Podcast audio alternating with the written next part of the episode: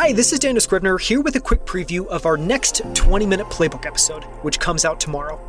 In it, I'm joined by Ben Blumenrose. Ben is the co founder, co director, and managing partner of Designer Fund, which is an early stage venture capital firm that backs founders that both recognize the power of design and are committed to getting design right in their company from day one. Designer Fund was founded in 2012 when there were few other companies in Silicon Valley outside of Apple that even understood the power of design to build incredible products, create a category defining brand, and ultimately forge an enduring company. At the time, there were also no venture capitalists with a pure design background.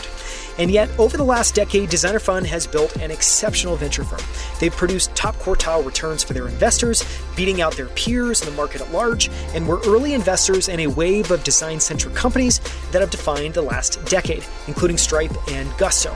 Before co founding Designer Fund with Enrique Allen in 2012, Ben was a design lead at Facebook for nearly six years after joining when the team was just around 100 people in size. In this episode, you'll learn why Ben is fascinated with AI like DALL-E 2 that can create original artwork, and what that might mean for intellectual property rights and monetization for artists of all shapes and sizes. Why design is utility centric, where art is simply about expression, and Ben's thoughts on why design matters. What Ben has learned from studying natural ecosystems and why they make it clear that our growth at all costs mentality is flawed. Ben shares his favorite books, including the Murderbot series by Martha Wells about a violent self hacking cyborg that's searching for the meaning of life, which I've since downloaded and is incredible. He shares his superpowers, including being able to tell when a product is incredibly well designed, as well as why the gap between great and extraordinary is much bigger than most of us think it is. And he shares the biggest lessons he's learned building Designer Fund over the last decade, as well as the advice he'd give himself if he could go back to the start of his career. Here's one of my favorite moments from it. Tune in tomorrow to listen to the full episode.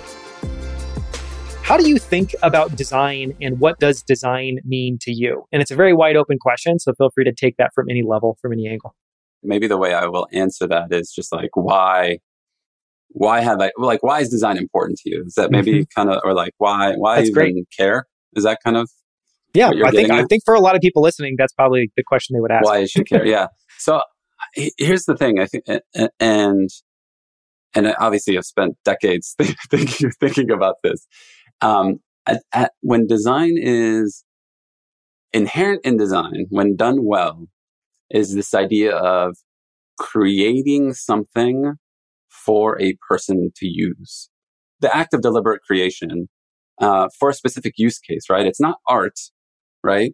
There we have art. Design is really it's meant to be. There's a utility there, right? So inherent in design is the idea that something should be useful. Um, and hopefully I, I, I hope for most designers it's useful for good, right?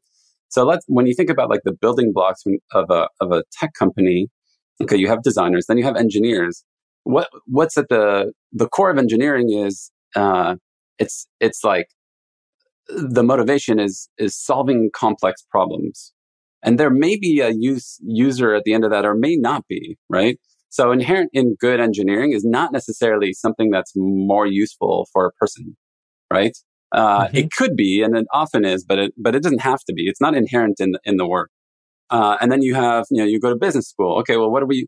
What, what gets business? You know, people go to business school excited. Well, for them, it's uh, building a massive business, right? So, like getting people to buy stuff uh, or building something of value. So again, users could, you know, people could be at the end of that in some way, but they don't have to be, right? Um, and often what I found is there's like a tension there between domain experts, designers, engineers, and you know your MBA folks. And it just so happens that designers and maybe you, customer support people kind of play this role too. They're kind of the, the the end user advocates often, right? And so they're the ones who are saying, "Well, wait a second, like who's going to use this? Why are they going to use this this way? Why is this good for them to use?" And so when you when you take that out of of a company, all of a sudden like the balance is off, right? If you have like engineers solving really tough, difficult engineering problems and business folks trying to build a big business. Well, there's all sorts of ways to like man- manipulate and and have that grow in a way that actually isn't serving humanity well. And it's again, it's not to say like to get up here and be like, oh yeah, design's the end all be all, and we always do it right. don't always do it right, but there's something inherent in, in design done well that is that, it, you know, when you break it down to just its core essence, it, it's trying to help people do things well.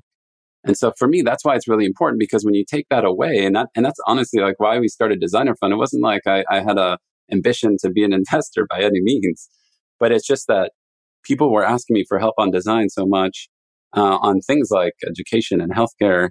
Um, and you start thinking, well, wait a second, if design is absent from these, mm-hmm. from the from the from the building of these products and services, then who who's here to make sure that you know in hospitals that patients are being cared for the right way? Who's who's here to make sure that students are being cared for the right way? Versus just like building something that's good for the school system or good for the hospital, right?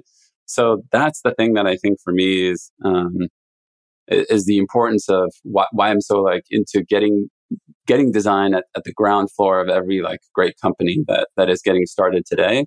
Because if not, we're just going to get th- those those products and services, and we've all experienced it, right? Like if you've gone to a doctor recently and you've watched the doctor look at the screen half of the time or more versus look at you, the patient, uh, you've kind of felt what happens when design is absent from these things. That's kind of the thing we're trying to fight against. Uh, so yeah, that's that's kind of like why for me design is so important and, and why I, I, fight for it and advocate for it and try to like uh, advocate for it in the in the VC ecosystem.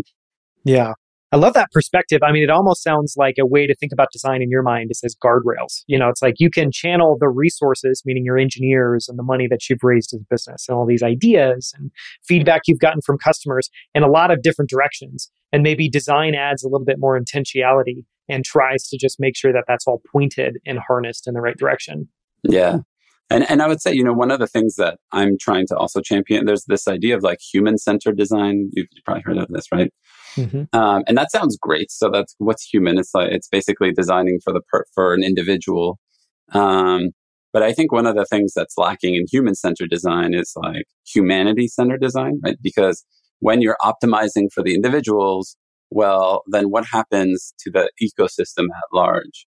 And I think, you know, frankly, this is, this is basically, um, what happened at Facebook is we were, we are trying to create this thing that every individual got a lot of utility out, out of, assuming that if people loved it for themselves, that that would somehow create, um, value or like move humanity in the right direction. And my personal opinion is, is that it's not enough to just say, Oh, I'm going to give you, you yourself, you, the person something that works for you without taking into account, well, how does that work for you and your community? How does that work for you and your country? How does that work for you in the world? And so that's that's a, another piece that I'm hoping like more formal design education starts to take into account is kind of like the humanity centered approach to design and have that be baked into to the work that we do. Yeah,